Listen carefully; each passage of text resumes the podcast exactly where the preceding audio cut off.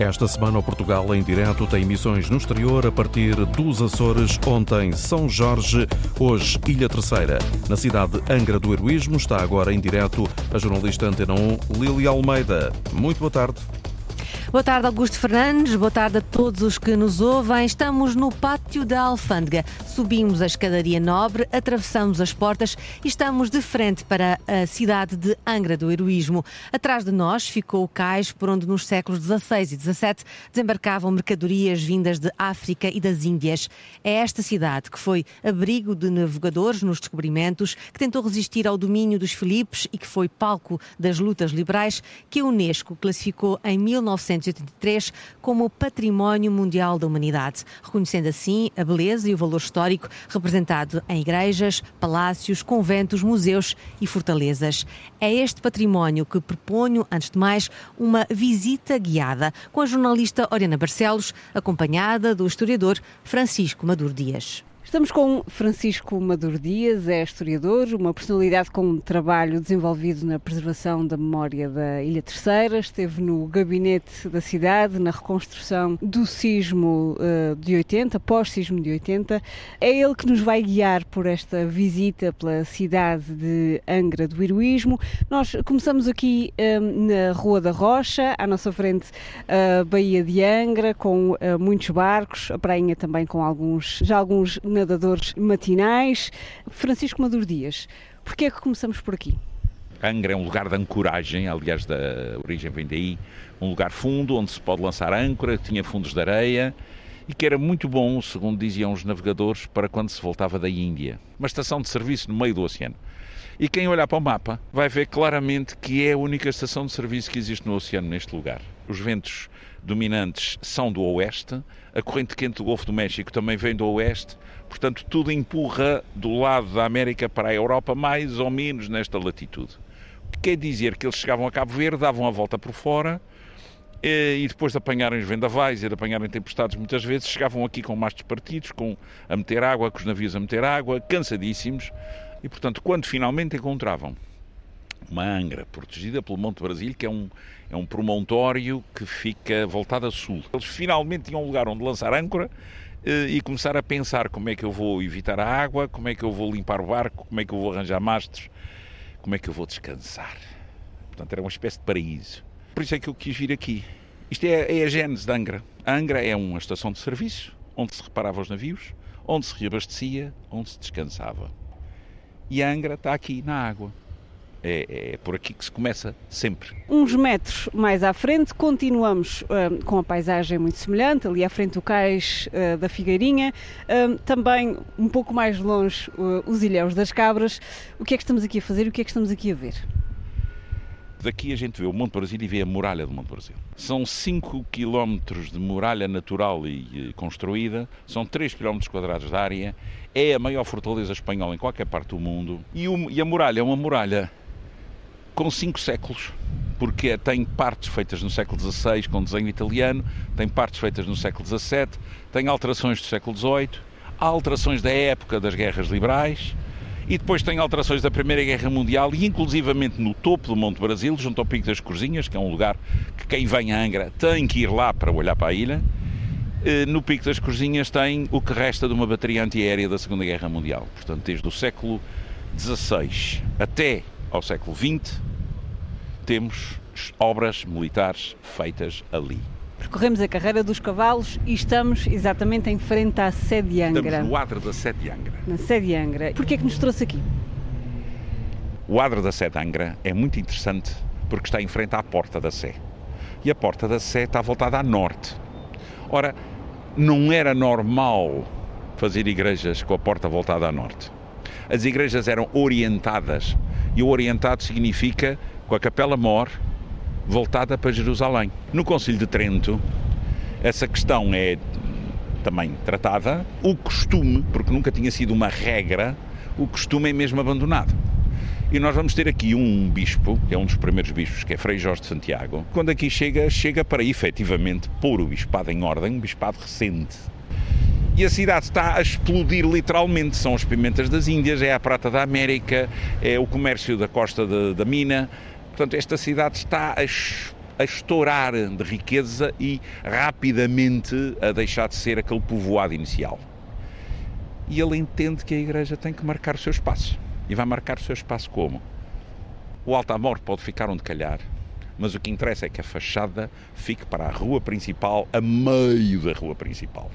E foi de tal maneira que temos Rua da Sé, desde o século XVI até hoje, mas daqui já agora, porque a gente não vai poder ir a pé, mas vê-se, a gente vê o cimo da memória, uma pirâmide amarela que fica já no interior, onde os portugueses construíram a primeira fortaleza, que ainda era um castelo no cimo de um morro, e então aquela é, digamos, o primeiro castelo feito por portugueses, mas é o último, porque a partir dessa altura chegaram à conclusão de que ou era à beira d'água, ou então não valia a pena. E, portanto, não só aqui nós vemos o moderno do adro da Sé voltada à cidade e o antigo da fortaleza, que foi a primeira feita. Francisco Maduro Dias, não vamos à memória, para isso teríamos que subir o Jardim Duque da Terceira, mas vamos descer a Rua da Sé. Vamos à Praça Velha. Descemos a Rua da Sé, estamos agora perto da Praça Velha, ali temos a Câmara Municipal. O que é que estamos aqui a fazer? Estamos na Rua Direita, começava no Porto, vinha até à praça onde tem a Câmara Municipal e continuava mais para o interior da ilha até a casa do Capitão do Donatário. Portanto, ligava as três coisas mais relevantes da cidade. Quem mandava, a comunidade organizada e o Porto. Sobretudo estabelece esta relação novamente entre o mar e a terra. Percorremos a Rua Direita, estamos no Pátio da Alfândega, temos a Igreja da Misericórdia, uma estátua do Vasco da Gama, as portas da cidade e voltamos a ter o mar e o Monte Brasil. Pois, no fim de contas, a gente tem que começar sempre pela água para perceber Angra. Eu gosto muito de trazer as pessoas aqui, porque descendo a escada, que vai ali ao pé das portas, descendo a escada e virando um pouco sobre a direita, nós vamos para o Paradão da Marina. E eu diria que ficava aqui esta minha recomendação final. Vão até ao Paradão da Marina, percorram aquilo que antigamente era água e que agora podem fazê-lo ao seco, até estarem alinhados com as ruas da cidade. E de repente vão estar, eu quase que diria, a 2 metros de distância para a esquerda ou para a direita, do lugar onde lançavam âncoras os navios do século XVI. A vantagem que Angra tem, que se calhar os outros não têm tanto, é que noutros casos é preciso ir de barco. Neste caso basta ir a pé seco, ali a meio da baía, entre as duas muralhas das duas fortalezas que fecham a baía e ao mesmo tempo ver a cidade diante de si. Fazer isso ao entardecer é lindo. Depois é uma questão de beber uma cervejinha num lugar qualquer.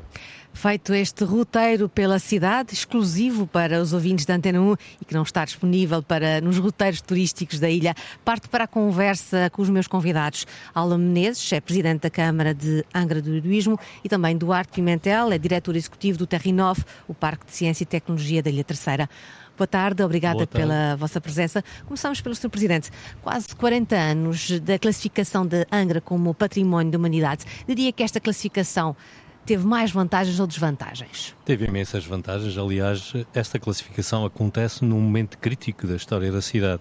Dia 1 de janeiro de 1980, um sismo de grande magnitude tinha destruído praticamente toda a zona central da cidade. Não fora esta classificação e provavelmente aquilo que teria surgido da reconstrução após o sismo seria uma cidade que não era a mesma cidade. E, de facto, esta classificação permitiu que Angra renascesse das ruínas, mas renascesse mantendo as suas características essenciais, o que, obviamente, justifica a classificação e, de alguma maneira, lhe dá mais valor. Porque não foram não só muitos os bens que entraram na lista numa situação tão crítica e conseguiram dar a volta por cima e estar hoje, como nós estamos aqui a ver a cidade, perfeitamente reconstruída e com o seu caráter preservado. Mas ainda há vestígios desse abalo de 80 que marcou e que ainda hoje, infelizmente, continua. Com certeza, este sismo de 80 é um dos pontos de ruptura na própria evolução da cidade. Não tanto nas características arquitetónicas da zona central, porque estas foram mantidas, mas no desenvolvimento da periferia da cidade. Após o sismo, muita gente que morava no centro da cidade optou por ir viver na periferia e a cidade, que não tinha praticamente nada em torno, hoje está rodeada por uma zona nova que corresponde ao avanço da urbanização que surgiu em resposta à reconstrução. Por outro lado, há grandes alterações também na própria qualidade do construído. Na verdade, a cidade de Angra, enfim, a sua construção histórica tinha um conjunto de problemas de natureza técnica, não havia praticamente ligantes nos edifícios, e a verdade é que era uma cidade muito frágil do ponto de vista sísmico. Nós hoje estamos perante uma cidade que se robusteceu, mantendo as suas características, e portanto acho que aquilo que aconteceu com o sismo, obviamente foi uma desgraça e uma tragédia para quem viveu naquela altura. Houve mortos, houve feridos, houve gente que perdeu tudo o que tinha, mas a verdade é que a cidade que renasceu a seguir é uma cidade bem melhor, é uma espécie de fênix renascida, que nasceu bem mais sólida e bem melhor conservada. Mas posso dizer, é difícil não referir, que há alguns pontos negros ainda, por exemplo... Sim, nós temos ainda algumas ruínas do sismo e temos algumas marcas arquitetónicas do sismo, obviamente que neste momento já de alguma maneira se incorporaram na própria malha urbana. Ou seja, há o bairro de Terra Chã, que tem ainda estruturas provisórias há 40 anos, não é? Bom, já não são as provisórias iniciais, já são o resultado de uma reconstrução que aconteceu a seguir. Os primeiros edifícios que ali estiveram eram em madeira, foram substituídos por casas em alvenaria. O bairro da Rachã é um dos bairros, tal qual como de Santa Luzia ou como de Lameirinho, são bairros sociais que têm a sua gênese na necessidade de reinstalar pessoas que perderam a habitação a quando do sismo e que depois não tiveram meios próprios para reconstruir ou para adquirir outra. Portanto, há estas marcas sociais que também o sismo deixou e que ainda são bem visíveis nesses bairros, mas também são visíveis dentro da própria cidade, em edifícios que ainda não estão reconstruídos. Nós estamos aqui ao lado de um... Que projetos há para estes bairros, por exemplo? Que projeto há para estes bairros? Bom, estes bairros têm vindo a sofrer um conjunto de alterações, as habitações já vai na segunda substituição, ou seja, as casas de madeira deram lugar a habitações de alvenaria, com qualidade construtiva também bastante deficiente, e ao longo dos anos têm vindo a ser reconstruídas novas habitações já com melhores condições, mas como eu ia dizer, nós estamos aqui ao lado de um prédio que, mesmo aqui no coração da cidade, que apesar de ter a fachada a parecer muito bem, lá por dentro continua a ser uma ruína e é de alguma maneira uma marca desse tempo. Há ainda edifícios que, mesmo no interior da malha urbana, continuam a manter a marca da destruição de janeiro de 1980. E ser a cidade de património acaba por ser limitativa, é mais difícil, por exemplo, os proprietários fazerem obras de reconstrução? Sim, há um conjunto de regras muito estrito que tem que ser seguido e obviamente que isso traz algumas limitações, nomeadamente numa questão que hoje é muito importante, que é a volumetria. Ou seja, para reconstruir uma casa, obviamente que é muito mais barato se eu conseguir aumentar o volume da casa, criar mais apartamentos ou mais quartos, no caso da hotelaria, do que fazer mantendo as estruturas anteriores. E é isso que, em alguns casos, impede que haja aquela reconstrução que alguns gostariam de fazer. Felizmente já são muito poucos os casos e quando se dá aqui a volta pela cidade, isso praticamente não se sente. É uma marca que está cada vez mais invisível, mas obviamente que essa marca do sismo continua presente, particularmente para quem conheceu a cidade antes e depois. Em Angra do Heroísmo, que está localizado o Parque de Ciência e Tecnologia da Ilha Terceira, conhecido Terinov, está instalado no antigo Hospital Militar, onde funcionou durante décadas o campus da Universidade dos Açores. Em julho de 2019 acolheu a primeira empresa de incubação. 2 anos depois, Duarte Pimentel, quantas empresas estão sediadas hoje no Terinov? Portanto, hoje o nosso ecossistema é composto por 68 entidades, entre as quais estamos a falar de 61 projetos de natureza empresarial, portanto startups, PMEs e projetos que, apesar de ainda não estarem constituídos, também têm esse futuro muito próximo dessa sua constituição enquanto empresas, e temos também alicerçado no Terinov 7 entidades científicas. Portanto, as entidades científicas é aquilo que nos permite efetivamente termos um parque de ciência funcional.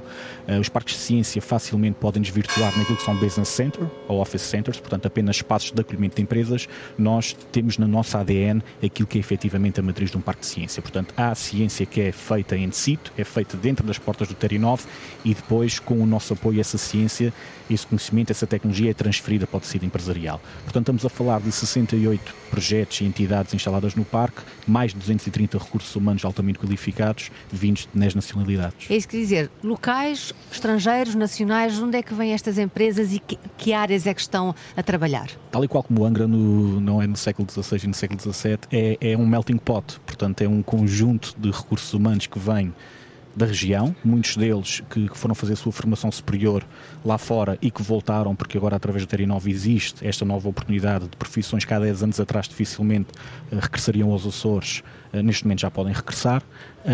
Temos instalados que vêm do Ghana, é se calhar assim um dos locais mais exóticos, Canadá, Estados Unidos, Brasil, Reino Unido, França, Itália, Espanha, portanto temos aqui Bielorrússia, neste caso também acolhemos um bielorrusso que está cá connosco a desenvolver um projeto e neste caso acho que também representa aquilo que é a magia dos Açores, que é o bem recolher, o bem acolher, sem qualquer tipo de constrangimentos e de estereótipos, e é aquilo também que teve na matriz de Angra e do sucesso que foi Angra. Mas acredito que haja alguns critérios para estar no Terinov. Certo. O Terinov é um parque de ciência e tecnologia e a nossa componente empresarial é de alguma forma profissionalizada através daquilo que é chamado de uma incubadora de base tecnológica. Portanto, os projetos, os profissionais que trabalham no Terinov são profissionais que utilizam a ciência e as tecnologias de informação e comunicação para poderem operacionalizar aquilo que são os seus projetos e as suas ideias. Portanto, este é um dos critérios, tem que haver uma componente científica e tecnológica de base a cada um dos projetos que nós acolhemos e apoiamos. Proponho que vamos até lá, vamos até ao Terinov com a Linda Luz, perceber quais são as empresas. Linda, boa tarde, com quem é que já te cruzaste por aí no Terinov?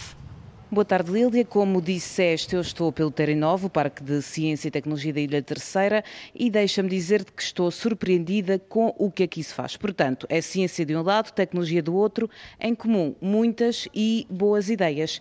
Aqui nos corredores encontrei o João Gonçalves, da ICON, e vai falar um bocadinho comigo. Tem uma empresa que se dedica, de certa forma, a facilitar a vida das pessoas, não é?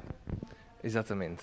Não só a facilitar a vida das pessoas, também, de um certo ponto, ajudar o nosso município e as agências de proteção civil, criando aplicações que mitigam riscos ambientais. E isso é para nós um grande objetivo e um grande orgulho, termos algumas aplicações que ajudam a fazer isso. Uma delas é o Soil Risk, é uma aplicação que tenta prever movimentos de vertente, que é um problema recorrente aqui nos Açores. Conseguimos prever com alguma precisão o local onde um evento desta natureza vai ocorrer, e fazemos uma previsão a 3 dias e a nossa aplicação já ajudou a prever situações perigosas.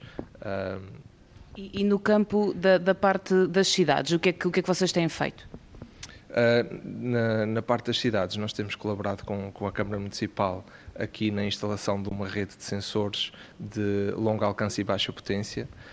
Essa rede de sensores serve como base para criar várias aplicações no âmbito das Smart Cities. Aqui na nossa cidade permitiu-nos desenvolver algumas soluções, como por exemplo estacionamento inteligente, dar indicação aos cidadãos onde é que há lugar para estacionar na zona histórica da cidade, saber o estado do estacionamento, se tem lugares disponíveis, se não tem, e se não tiver, dar-lhes indicação antes de chegarem à zona histórica, para poderem estacionar num parque onde haja mais disponibilidade e não andarem às voltas na cidade a causar trânsito.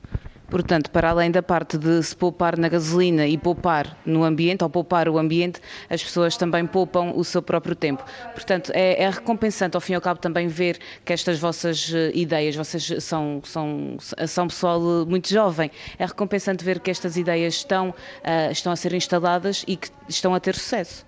Sim, é muito, porque isto parte de uma necessidade que nos chegou pela Câmara Municipal, e depois do nosso lado de desenvolver, tornar essa necessidade numa ideia para ser desenvolvida, aplicar tecnologia a essa ideia e resolver um problema bem real. É muito benéfico para nós e para o município de Angra, como é óbvio.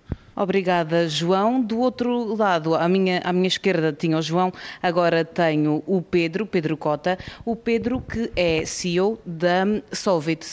Solvit é uma empresa de engenharia, de telecomunicações. Que projetos é que vocês têm neste momento em mãos? A Solvit está envolvida em diversos projetos, alguns deles com clientes de fornecimento comum, outros na área da investigação e no desenvolvimento e da inovação, e nesse campo nós estamos envolvidos em cerca de 5 projetos. Temos um projeto de investigação e desenvolvimento nos Açores que procura desenvolver uma sonda que permite identificar todas as redes de comunicação rádio que existem no território, sejam elas 3G, 4G, 5G, redes de comunicação de emergência. Estamos também envolvidos agora em dois projetos que acabam de ser aprovados no âmbito das agendas mobilizadoras.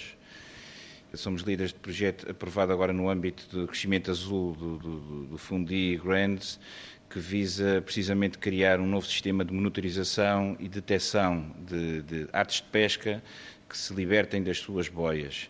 Portanto, há sempre uma componente que ajuda as pessoas sem elas saberem, entre aspas, não é? Porque há tecnologia, há números, há engenharia, em tudo à nossa volta. Exato. Algumas das tecnologias que desenvolvem no âmbito destes projetos, que têm um objetivo muito específico, acabam até muitas vezes por ter outras utilizações que nós, no momento de desenvolvimento, nem nos apercebemos delas, mas que depois, no fim, acabam por ter utilizações para outras áreas e que, no fim, vêm beneficiar a vida comunitária, a atividade económica e uma série de outras áreas da atividade da sociedade, que esperemos que sejam o mais abrangentes possíveis e que tragam qualidade de vida às pessoas, que tragam melhores condições de ambientais e, obviamente, de produzir riqueza. Muito obrigada, Pedro, por ter passado este bocadinho connosco. Lília, agora despeço-me de vocês, mas vou continuar pelo Terinov porque tenho comigo a Carlota, que me vai levar a fazer uma visita guiada para conhecer mais algumas das empresas que estão aqui sediadas. Está também sediado no Terinov o Air Center, que é o Centro de Investigação do Atlântico. Recordo que foi um projeto impulsionado pelo antigo Ministro da Ciência, o Manuel Leitor. Penso que este atual governo também vai continuar a apoiar. Explique-nos, Duarte Pimentel, o que é este Air Center? O Air Center não é mais do que uma plataforma de diplomacia científica, e através desta diplomacia científica, que muitas vezes é esquecida naquilo que são os nossos meandros da ciência, é crítica para que possamos pressionar Portugal e em particular os Açores naquilo que são as interações científicas à volta do oceano, portanto do oceano Atlântico, neste caso, do espaço Atlântico. O Air Center permite, através desta dimensão de diplomacia científica, conseguir que entidades portuguesas, em particular entidades açorianas, tenham acesso a estes tais mecanismos e estes tais consórcios de projetos que vão a mecanismos de financiamento europeu. Portanto, esta capacidade de captação de investimento que o Air Center traz a Portugal e traz à região é crítica para o funcionamento até de um ecossistema como o do Terinov. O Pedro Cota, ainda há bocadinho, no direto para o Terinov, falava, por exemplo, um dos projetos que o Pedro mencionou, que é o Custodian, que tem a ver lá com a procura das artes de pesca que se soltam das boias, só é possível porque existe uma componente técnica também do Air Center, de monitorização do mar através de tecnologias de satélite, que aportam valor a esse projeto. Portanto, o Air Center tem esta componente de diplomacia científica que permite pressionar Portugal e os Açores na captação desse investimento de apoio à investigação e desenvolvimento, mas também tem uma equipa técnica sediada no Terinov que permite dar um contributo muito interessante aos projetos. Quantos países é que já estão envolvidos no Air Center? O Air Center, uma informação que eu tenho, são 16. Portanto, e tem potencial para ter mais países envolvidos? Portanto, tudo aquilo que é a bacia do Atlântico tem potencial de estar envolvido com o Air Center. Portanto, o Air Center até a África do Sul foi um dos países fundadores do Air Center, portanto, e que já está quase no limite, não é, por parte da bacia do Atlântico. Portanto, o Air Center tem possibilidade de expansão toda a área envolvente do Oceano Atlântico, portanto as possibilidades são mais que muitas. Já volto aqui à conversa com os meus convidados, nomeadamente com o Álvaro Menezes, mas já que falamos de tecnologia e do potencial da posição geoestratégica da terceira, mas também de várias ilhas nos Açores, vamos até Santa Maria. É uma ilha que tem histórico na aviação e que pela sua localização pode vir a ter um porto espacial. A reportagem é do António Pacheco. Longitude 25 oeste, latitude 37 norte, é a ilha mais oriental do arquipélago dos Açores, tem 97 km² e uma população de 5.400 habitantes. O seu relevo plano na parte oeste da ilha permitiu acolher um aeroporto que pudesse apoiar as rotas aéreas transatlânticas durante o início da Segunda Guerra Mundial. Com a sua construção, a história da ilha era definitivamente alterada. Dava-se o início da instalação das mais recentes tecnologias que o mundo desenvolvia e marcava a ilha como a Ilha das Tecnologias. Santa Maria Portugal, 1817 on 8825 position. Por essa altura, a Organização da Aviação Civil Internacional concessionava a Portugal uma das maiores áreas de controle de tráfego aéreo do Atlântico Norte, equivalente ao tamanho da área da Europa Central. Era assim criado o Centro de Controle Aéreo do Atlântico Norte, hoje gerido pela NAV Portugal, em Santa Maria. Foi criado aqui este centro de controle que existe com condições tecnológicas diferentes, próprias da altura, mas já com grande inovação nessa altura.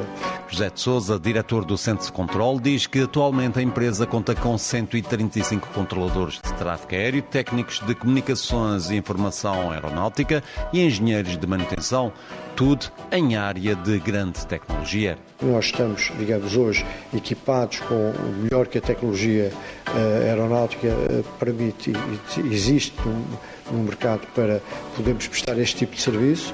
E ainda agora a NAV fez um investimento de quase 5 milhões de euros na remodelação deste centro de controle, exatamente para estarmos capacitados para poder fazer face à procura que hoje existe e para estarmos preparados para aquilo que nós entendemos que será, digamos, o aumento massivo do tráfego aéreo nesta área do Atlântico Norte.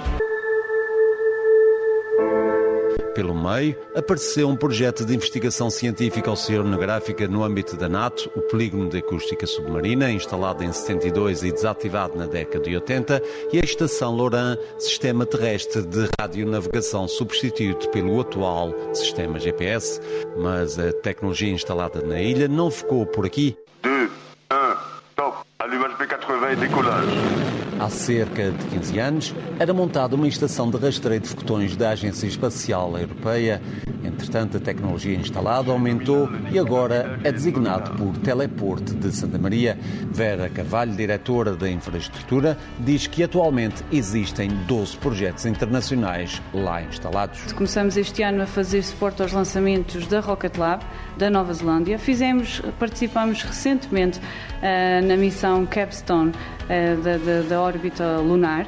Temos aqui uma estação Galileu e temos uma variedade de antenas na área das telecomunicações. Recentemente concluímos a instalação de um radar para detecção de lixo espacial. É a nossa última infraestrutura instalada no Teleporte.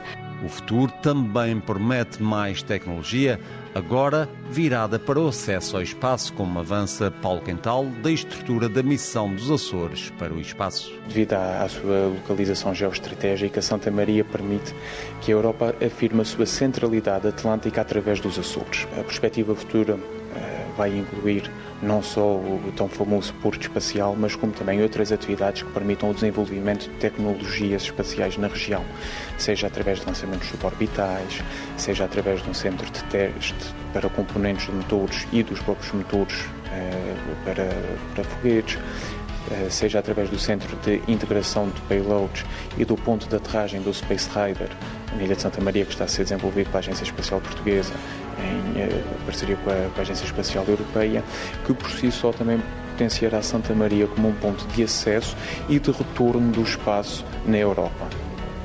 Santa Maria, cada vez mais a ilha da tecnologia.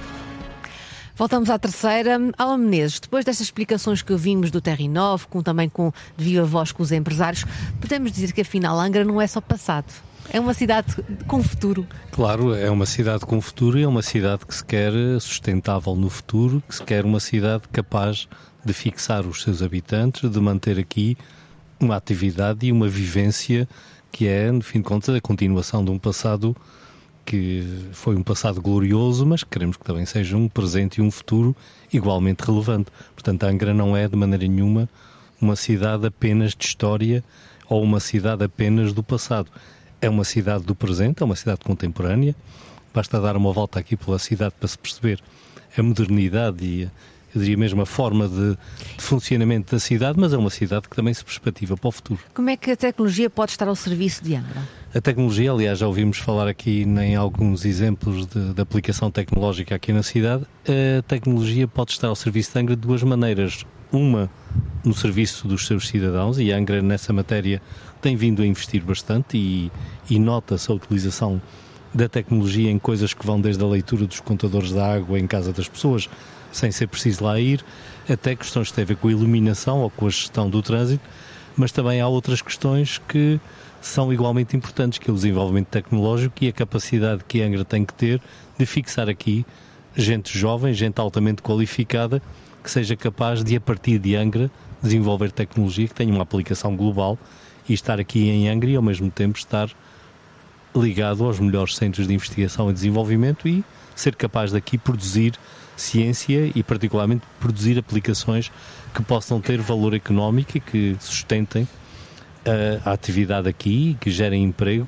e que, no fim de contas, contribuam para a fixação de população nesta cidade. É esse um problema atual, esta fixação? Esse é um problema atual, aliás não é um problema atual, é um problema das últimas décadas. Nós tivemos o nosso máximo de população na década, em finais da década de 1950 e a partir daí tivemos um rapidíssimo declínio.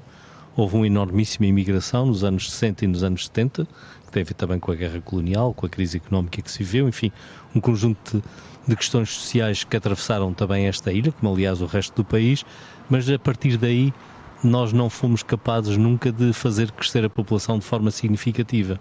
E neste momento um dos grandes desafios é a manutenção da viabilidade demográfica da ilha. E que papel é que a autarquia pode desempenhar para tentar exatamente contribuir para que as pessoas não saiam? Bom, a autarquia funciona aqui como uma entidade facilitadora e integradora da ação das diversas entidades públicas e privadas que têm ação aqui neste território.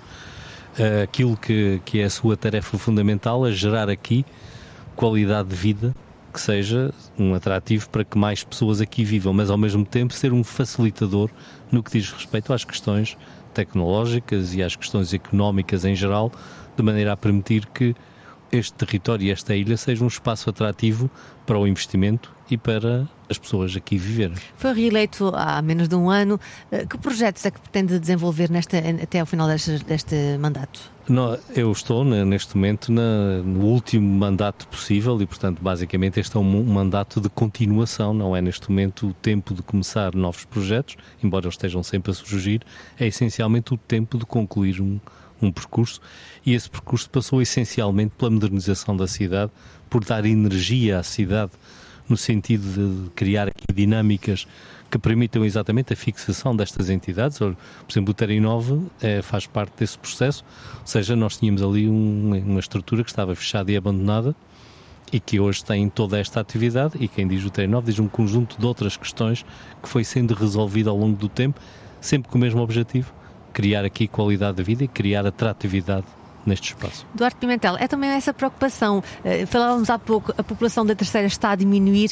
É preciso esta abertura do Terinov pode de alguma forma também ser um atrativo para as pessoas voltarem à sua ilha? Sem dúvida, essa é uma das principais preocupações do Terinov. Como falávamos ainda esta manhã, muito nos orgulha que numa ilha com 52 mil pessoas, que em jeito de brincadeira dizemos comumente que cabe num estádio de futebol, não é, já existam as dinâmicas que nós temos no Terinov. Mas isto é apenas o lançar da semente. O nosso objetivo é que estas dinâmicas ganhem muito maior amplitude, de alguma forma, e que estes primeiros descobridores que descobriram o Terinov, não é, sendo regionais ou sendo internacionais, possam também passar a palavra, os nossos projetos e o nosso processamento internacional possa cada vez mais ser uma realidade consolidada do nosso ecossistema, e com isto também, dentro daquilo que é a nossa capacidade, com a capacidade com algumas limitações, mas que possamos também ser um ponto, como disse aqui o Sr. Presidente, um ponto de retenção de talento, acima de tudo, de gente qualificada e de gente que queira viver na terceira e fixar-se na terceira. Portanto, este também é um dos desígnios do Terinov. Como é que a população que olha para o Terinov, que lá passa, pensa, o que é que este espaço contribui para a minha vida? Certo. Nós temos uma política desde a primeira hora, uma política de porta aberta. Portanto, o Terinov está ao serviço da comunidade. Até o próprio edifício do Terinov está instalado, é um edifício que conta uma história de serviço à comunidade, desde o Hospital Militar Inglês, depois transformando-se num Hospital Militar do Ultramar, portanto da Guerra Colonial Portuguesa, depois ganhou uma nova vida com o campus da Universidade dos Açores e agora com o Terinov. O Terinov tem e é reconhecido pela própria comunidade envolvente. Percebemos que as empresas que se fixam no Terinov pagam impostos na região, praticam salários acima daquilo que é salário médio regional, até porque as pessoas que lá estão e que lá trabalham são pessoas diferenciadas e com elevadas competências, e temos também aqui uma componente quase intangível, que é a componente de termos cada vez mais uma sociedade virada para o futuro, altamente capacitada e com pessoas e profissionais que vão viver cá, que vão desenvolver os seus projetos cá, que vão viver a sua vida cá e que vão de alguma forma contribuir para a sociedade, direta e indiretamente. Angra, também obrigado aos dois convidados, mas eu queria terminar esta emissão com uma proposta de cultura, com uma proposta musical. Angra do Heroísmo recebe em outubro novamente o Angra Jazz, um festival já de renome nacional e internacional. A jornalista Oriana Barcelos desvenda o cartaz deste ano.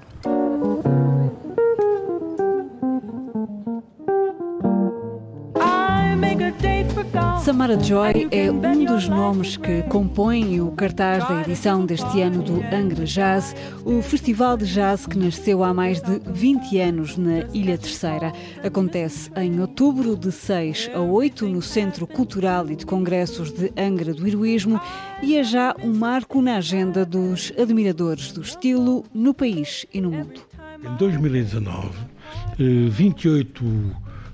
quase 29% do público era fora da ilha já, e 7%, 8% eram estrangeiros. E o festival, nessa altura, em 2017, 2018, 2019, foi anunciado nas revistas da Downbeat, que é a revista mais famosa do mundo de jazz, americana, na Jazz TT, que se publica na Alemanha e na Suíça, na Jazz Magazine, que é a grande revista de jazz no mundo francófono, e tiveram jornalistas ou críticos de jazz cá nestas revistas. José Ribeiro Pinto, da Associação Cultural Angra Jazz. Ao cartaz deste ano juntam-se ainda Joe Dyson Quintet, Guilhermo e Los Guachos e Pedro Moreira Sax Ensemble. Um cartaz para agradar a todos. Temos que variar, portanto, entre um jazz que seja mais acessível, mas também temos que mostrar um jazz que já é mais vanguarda, mais para a frente, chamamos assim, mais... Enfim, um bocado mais rebuscado, enfim, para isto, exatamente, tem que ser um festival para todos, e depois embrulhamos isto tudo de forma que todos os dias sejam equilibrados, portanto, quer dizer, porque todos os anos há uma pergunta sacramental que nos fazem: qual é o melhor dia? Uma pessoa, os nossos amigos, qual é o melhor dia para ir?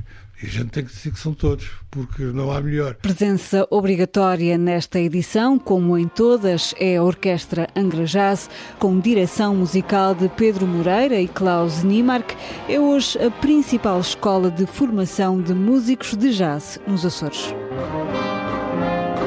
A Orquestra Angra Jazz, já vai nos seus 20 anos de existência, 21 anos, vai formando músicos de jazz e, felizmente, hoje já há vários grupos com músicos que tocam na orquestra, ou já tocaram na orquestra, e agora têm os seus projetos individuais. Nasceu em paralelo com o festival, e é essa uma das coisas que mais orgulho nos dá. Quer dizer, é aquilo que fica. Orquestra e Festival Angra Jazz ajudam a consolidar a tradição do jazz na Terceira, gosto adquirido primeiro dos ingleses que se instalaram na ilha na década de 40 e depois dos americanos que os substituíram na, entretanto, criada Base das Lajes.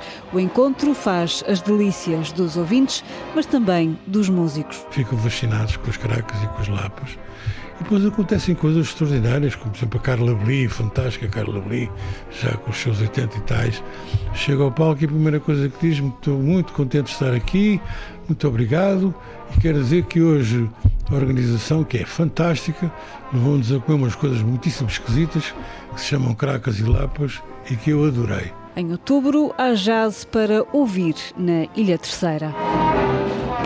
Fica então esta proposta, Angra do Heroísmo, em outubro, Festival Angra Jazz. Terminamos daqui, do Pátio da Alfândega, esta viagem pelo passado, presente e futuro de Angra do Heroísmo.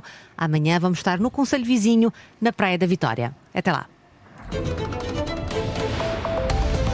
Portugal em direto a partir da Ilha Terceira, nos Açores, com edição da jornalista Antena 1, Lili Almeida.